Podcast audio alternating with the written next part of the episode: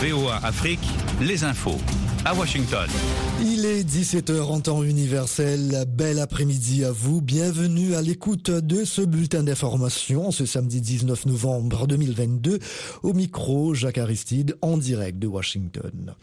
Le gouvernement du Burkina Faso appelle la population au calme et à la retenue au lendemain d'une manifestation contre la présence de la France dans ce pays sahélien miné par des violences djihadistes. La mobilisation d'hier à Ouagadougou a été dispersé par les forces de l'ordre. Ouagadougou assure qu'il ne dérogera pas aux règles et principes de protection dus aux diplomates et aux représentations diplomatiques présents sur le sol burkinabé, mais dans sa déclaration de politique générale ce samedi, le Premier ministre Apollinaire Kielem de Tembela est d'avis que certains partenaires n'ont pas toujours été loyaux. Le chef de l'État rwandais, Paul Kagame, se joint aux appels demandant aux rebelles du M23 en République démocratique du Congo de mettre fin au combat et à se retirer des territoires qu'ils occupent. C'est ce qu'indique un communiqué émis hier soir par le bureau de l'ancien dirigeant kényan Uhuru Kenyatta, l'actuel facilitateur de la communauté des États d'Afrique de l'Est pour la paix en air des Congo.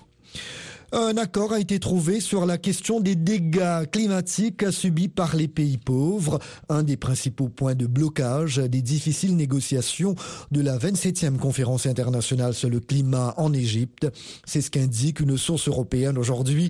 L'annonce donne l'espoir que la COP27, qui semblait au bord de l'échec ce samedi matin, soit sauvée.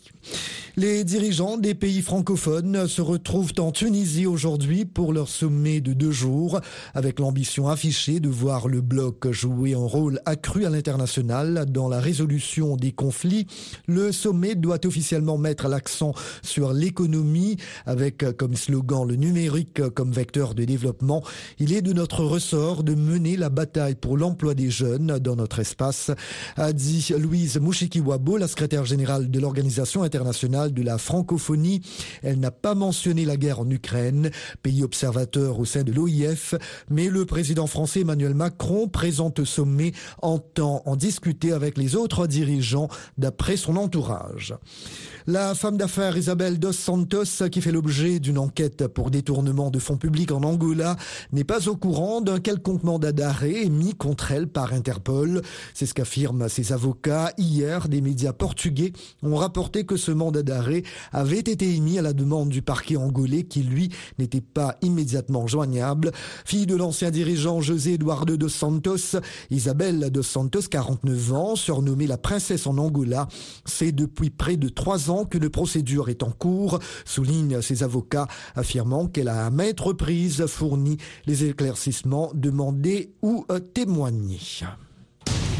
Vous êtes à l'écoute de VOA Afrique. Plus de 10 millions de comptes Twitter se sont déjà exprimés ce matin sur l'opportunité de rétablir celui de l'ancien président américain Donald Trump, le oui menant à plus de 52% dans ce sondage en ligne en 24 heures, ouvert par Elon Musk, le nouveau propriétaire de la plateforme. Elon Musk a déjà rétabli hier d'autres comptes d'utilisateurs suspendus au nom de la liberté d'expression.